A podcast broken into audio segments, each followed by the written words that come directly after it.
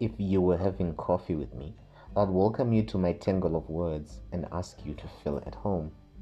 Just don't touch my shiny, new to me but pre owned laptop with a light up keyboard. Might have to let you duel to the death with my nephew who wants to eat my laptop.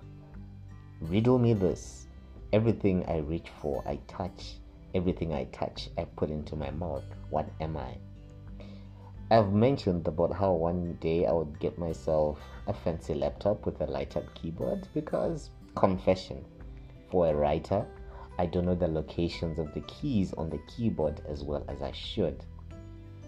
Now imagine trying to type something in the dark and with our electricity challenges that are ever permeative, nighttime writing becomes a nightmare.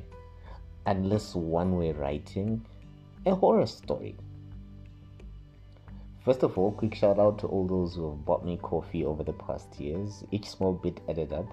Almost three quarters of my laptop budget was covered exclusively by support of the generous patrons of Becoming the Muse. I'm ever grateful and appreciative of you, you, and you, and yes, you too. If you're having coffee with me, I'll tell you that while the price tag was nowhere as hefty as the ones our government almost contracted for $10,000 a laptop, this one came at a modest cost, being a pre loved machine but still good condition. In my head, I nicknamed, I nicknamed it Beauty as in Beauty and the Beast, since it's a thing of beauty with beast specs. And of course, in some circles, I am a beast too. I'm still in awe of a laptop that can power up in under 30 seconds and be re- ready to handle whatever you throw at it. I can't even imagine how I used to operate with a machine that needed almost half an hour to fully start up.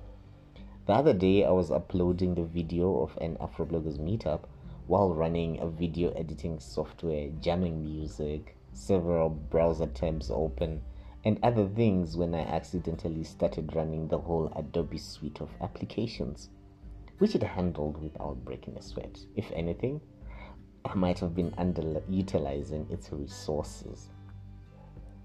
Now that I have the processing power, I'm calling the next chapter technology.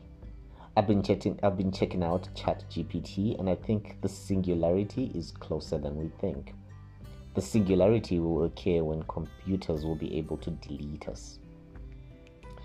In case you're unfamiliar with that event, have you heard of ChatGPT, tried to use it, or you still live under a rock? In one of my next articles, I'll, mod- I'll muddy the waters with my thoughts on AI.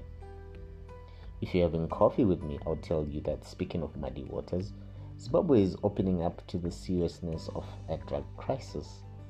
I once shared about the drug pandemic. Now that the demographics show that even school kids are exposed to the scourge of drugs, with drug dealers being on the prowl in schools, the government has decided to change tact and take a stricter approach towards dealing with drugs. The government has declared war on drugs through the launch of Operation, through the launch of a national operation dubbed No to Dangerous Drugs and Illicit Substances. See something, say something. Government has introduced new measures where drug abusers will now be treated as criminals and not victims. Anyone found under the influence of drugs is eligible to arrest and they will have to confess when they sober up where they will have bought the drugs. On one hand, I must commend them for their commitment to taking action. Already, the Dragnet has caught a couple of drug dealers with sniffer dogs carrying out random drug searches in public transport. On the other hand, an approach that stigmatizes the drug user is not in the interest of rehabilitation.